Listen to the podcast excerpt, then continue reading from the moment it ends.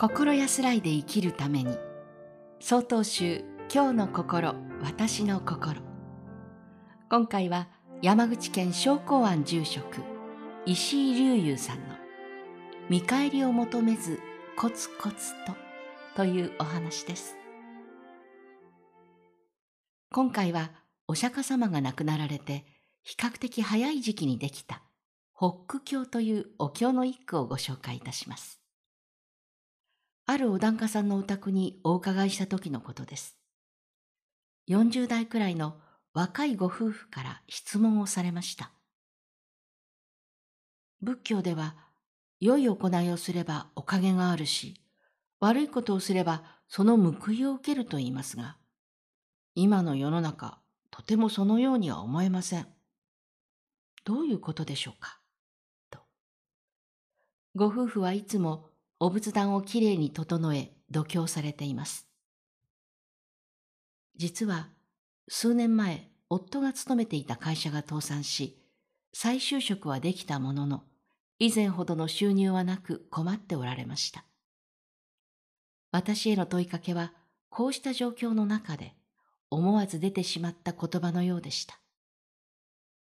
そこでご紹介したのが最初にお話しした北区教の一句です。その報い、世も我に来たらざるべし。かく思いて、良きことを軽んずるなかれ。水の滴り滴りて、水亀を満たすがごとく。心ある人は、ついに善を満たすなり。良いことをしたってどうせ報われない。そのようなことはありません。しかし、良い行いをしたからといって、すぐにそのおかげがあるとは限らないということです。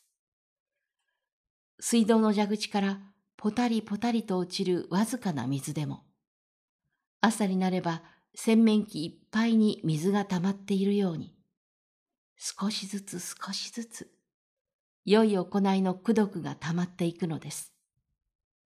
亀の大きさも様々で、小さなものから大きなものまであります。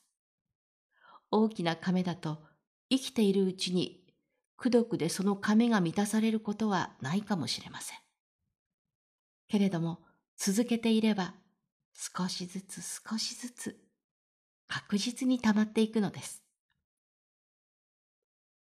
良い行いをしたおかげを自分で受け取るよりも子や孫、後の世代の人に受け取ってもらうというくらいのおおらかな気持ちで実行されると良いのではないでしょうか。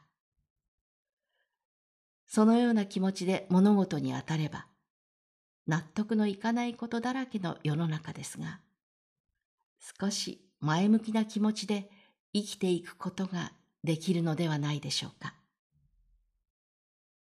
山口県商工庵住職、石井隆雄さんの見返りを求めずコツコツとというお話でした。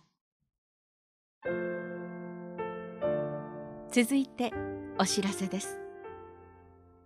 この番組のご意見ご感想を郵便番号683-0802鳥取県米子市東福原1-1-22-402曹洞宗中国管区教化センターまでお便りをお寄せください。もしくは概要欄にありますメールアドレスまでお寄せください。お寄せいただいた方にはこの番組の冊子「今日の心私の心法話集」を差し上げます。次回は島根県円光寺住職勝部栄光さんの「句会に生きる」というお話です。この番組は中国管区教化センターがお送りしました。